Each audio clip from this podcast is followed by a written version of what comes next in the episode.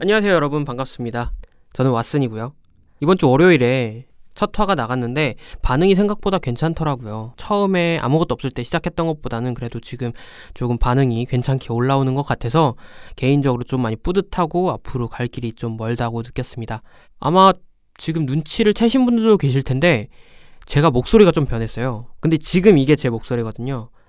지난주에 제가 녹음을 하는데 비염이 너무 심하게 걸려가지고 개인적으로 정말 힘들었습니다.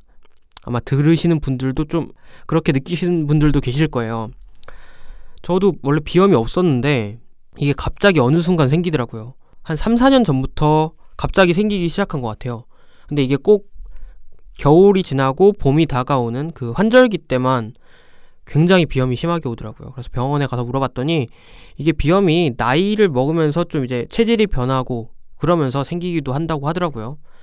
그래서 저도 뭐 치료도 받고 약도 먹고 계속 그랬는데 정말 저는 한 번 앓으면 한 2, 3주 동안 계속 이게 지속이 돼가지고 이번엔 사실 좀 걱정했거든요. 녹음도 해야 되고 시즌 새로 들어가는데 아 비염도 심하고 이거 계속 콧물 먹는 소리 들어가고 하면 어떡하지? 라는 생각을 했는데 다행히 다행히 생각보다 빨리 정상으로 돌아왔습니다.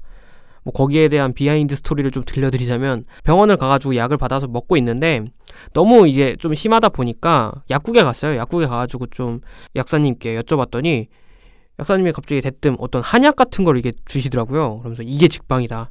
이걸 먹어봐라. 라고 해서 가지고 이제 그거를 먹었죠. 먹었는데 그거랑 이제 뭐 가루약 같이 생긴 게 있더라고요. 그런 걸 해서 먹었는데 어 그날 먹고서 진짜 약간 빈속에 먹었거든요. 그래서 속이 너무 쓰려가지고 진짜 고생을 했는데 그 한약 탓인지는 모르겠지만 생각보다 빨리 돌아오더라고요. 그래서 개인적으로 그 약사님께 감사하다는 말씀을 드리고 싶네요. 다음번에도 만약에 비슷한 증상이 있으면 한 번 더 사 먹어야겠습니다. 오늘은요, 지난 한 주 동안 있었던 뉴스들을 몇 가지 골라서 읽어드리고 거기에 대한 이야기를 해보는 시간을 가지려고 해요. 여러분들도 많이 보셨던 뉴스일 것 같아요. 저는 약간 사랑의 매를 때리는 심정으로 아 이런 건 좀 고쳐야 될 텐데 하는 기사들을 가져와 봤어요. 하나씩 차근차근 살펴보도록 하겠습니다. 네, 첫 번째 기사입니다. 서울경제에서 3월 6일에 나온 기사인데요. 헤드라인이 뭐냐면 공짜 전기세 악용하는 대학생들 캠퍼스에서 채굴기 돌린다. 어, 기사 내용을 살펴보면 IT 기업 시스코는 세계에서 두 번째로 큰 규모의 암호화폐 채굴 활동이 대학 캠퍼스에서 이뤄지고 있다는 내용의 보고서를 공개했다. 채굴 현황을 조사한 결과 대학 캠퍼스 내 채굴 작업량이 전 세계 암호화폐 채굴량의 22%를 차지하는 것으로 밝혀졌다.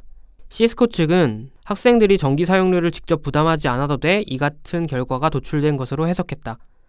어, 시스코의 연구원은 현재는 채굴로 얻을 수 있는 이익보다 채굴 작업에 들어가는 전기 비용이 더 들어간다. 학생들의 경우 비용을 부담하지 않아도 되는 환경을 활용하고 있는 것이다 라고 설명했다. 이러한 상황을 인지한 세계 일부 대학들은 대학 캠퍼스 내 암호화폐 채굴 금지 경고문을 올리기도 했다.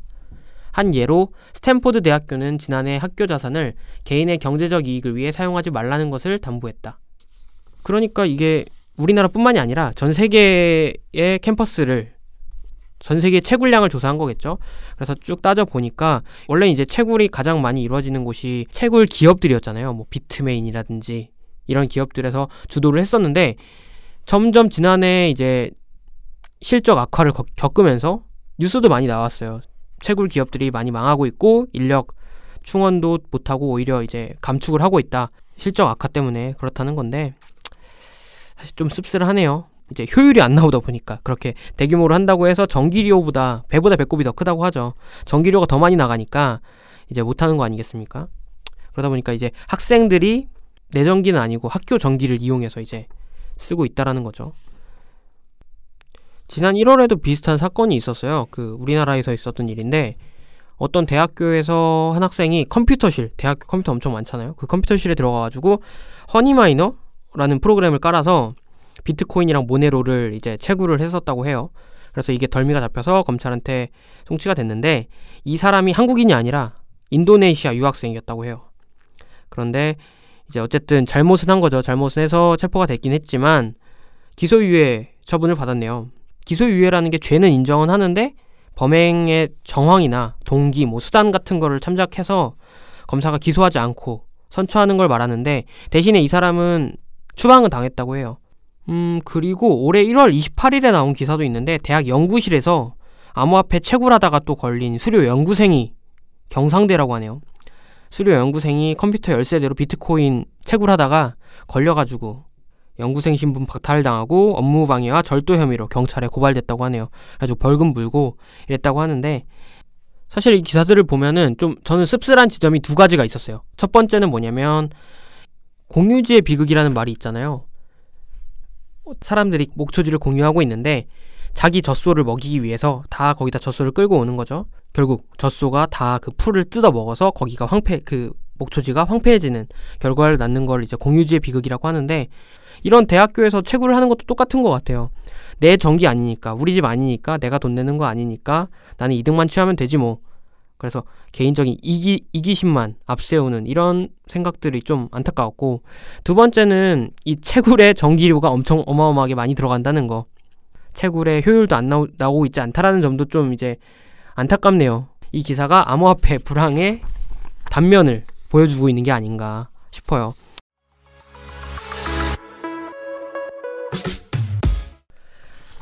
네, 두 번째 뉴스는요. 뉴스원에서 3월 5일에 나온 기사입니다. 암호화폐 신종 범죄 8배 증가, 검찰 서민 다중 피해 범죄 대응 TF 출범. 기사의 내용을 살펴보면요. 검찰이 서민에게 광범위한 피해를 끼치는 암호화폐 관련 신종 범죄에 대응하기 위한 전담 조직 서민 다중 피해 범죄 대응 테스크포스를 출범했다. TF 신설은 최근 암호화폐, P2P 등 사업을 내세워 고수익을 미끼로 투자를 받는 신종 유사수신, 사기 범죄가 급증한 데 따른 것이다. 금융감독원에 따르면 암호화폐를 빙자한 유사수신 관련 신고 상당 건수는 2016년 53건에서 2017년 453건으로 8배 이상 늘었다. 비단 암호화폐뿐만 아니겠지만 그래도 요새 보면은 또 사기로 검거된 사람들도 많고 하더라고요. 코인업이라든지 뭐 이런 사람들도 많아서 그게 굉장히 좀 문제가 많이 되고 있는 것 같은데 테스크포스가 출범해서 제대로 자리 잡는다는 거는 저는 긍정적이라고 생각을 해요. 근데 다만 좀 아쉬운 점이 있다면 뭐냐면 그런 거죠. 이 사람들을 잡는다고 해서 과연 어떤 방식으로 처벌을 할 것인가? 그리고 그게 근본적으로 해결이 될 것인가? 그러니까 이쪽 업계에서 블록체인 업계에서도 항상 하는 말이 법제화, 규제 마련 이런 게 시급하다라고 하는데 그런 부분들이 조금 되지 않다 보니까 이건 사실 미봉책에 지나지 않을까라는 생각이 좀 들긴 하는 거죠. 그래서 이 기사의 댓글을 보면은 댓글 사실 암호화폐 댓글 보면은 굉장히 좀 이게 양분이 되는 게 있어요. 굉장히 정치적인 댓글도 있고 센 댓글도 있고 워딩 자체가 차마 여기서 읽을 수 없는 그런 댓글들도 많, 댓글들도 많고 열성 지지자들의 응원과 완전 비난하는 사람들의 댓글이 공존하는데 뭐 여기에는 이런 댓글이 있네요. 피해자 인생을 파괴하는 사기범들 형량 좀 높이자. 휴안에 또 아무것도 안 하고 이 핑계 저 핑계 찾겠지. 그렇게 잡으면 뭐 하냐? 기초적인 법이 없는데 어떻게 처벌할 건데? 뭐 이런 거죠. 저도 약간 비슷한 생각인 것 같아요. 아직까지 법이라든지 이런 게 판례라든지 이런 게 마땅히 없다 보니까 이 사람들을 어떻게 처벌을 해야 될지 그런 것들도 좀 이제 검찰에서도 골머리를 앓을 것 같고 아 그런 부분들이 좀 개선이 돼야 이 사기꾼들 뭐 이 암호화폐 판뿐만이 아니라 이쪽 관련된 사람들도 그렇고 뭐 사기를 치는 사람들이 많이 줄지 않을까 라고 생각을 해요. 그리고 저는 이런 말씀을 드리고 싶은데 암호화폐 사기는 아니지만 왜 우리 다단계 피해 엄청 큰 거 많았지 않습니까? 조이팔이라든지 이런 것들 저도 다큐 같은 걸 몇 번 봤는데 진짜 안타, 안타까운 게 뭐냐면 피해자들이 보상을 받지 못한다는 거예요. 그래서 기사에 이런 내용도 있어요.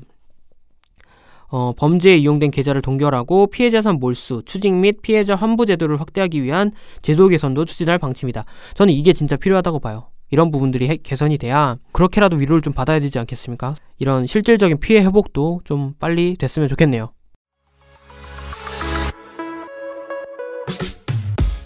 네, 세 번째 기사는요. 한국경제에서 3월 6일에 나온 기사입니다. 스타벅스 벡트 지분 보유설에 비트코인 급등, 맹신은 금물. 어, 내용을 살펴보면 스타벅스가 비트코인 결제를 지원하게 될 것이라는 루머가 확산됐다. 스타벅스는 마이크로소프트, 보스턴 컨설팅 등과 함께 지난해 8월 벡트의 창립 파트너가 됐다. 벡트는 뉴욕 증권거래소의 모회사인 인터컨티넨탈 익스체인지가 설립하는 가상화폐 선물 플랫폼이다. 암호화폐 전문지는 익명의 벡트 관계자의 발언을 인용해서 스타벅스가 벡트에 현금을 투자한 것은 아니지만 상당한 지분을 보유한 상태다. 스타벅스가 벡트의 대표적인 활용 사례가 될 전망이며 미국 고객들을 대상으로 첫 비트코인 결제를 지원하게 될 것이라고 보도했다.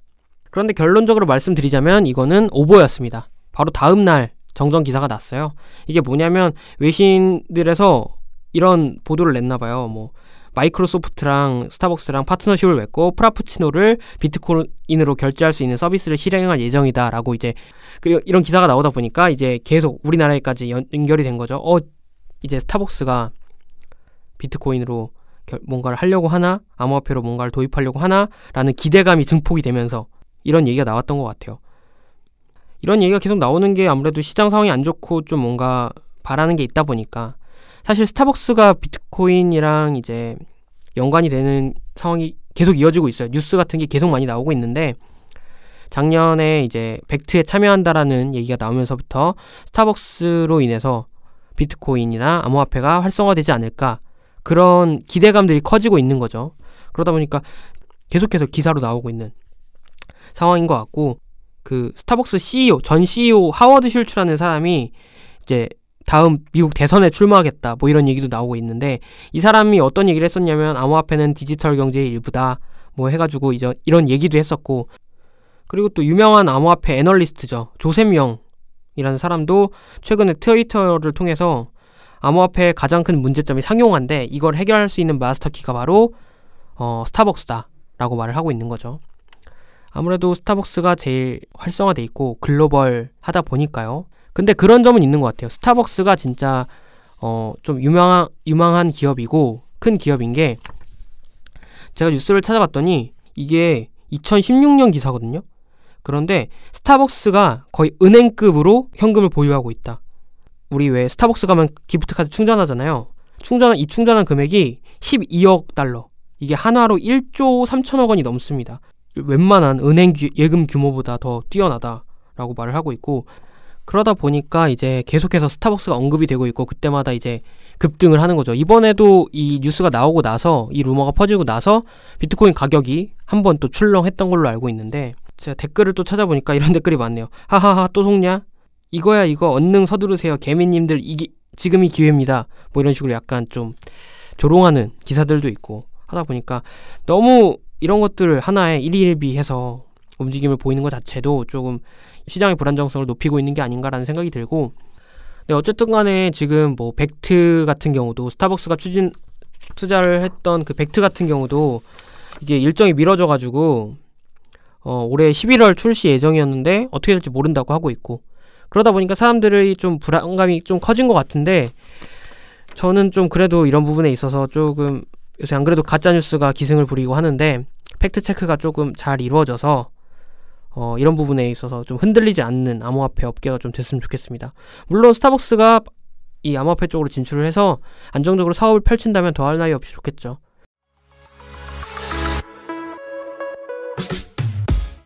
네, 오늘 제가 준비한 소식은 여기까지고요. 저는 다음 시간에 다시 돌아오도록 하겠습니다.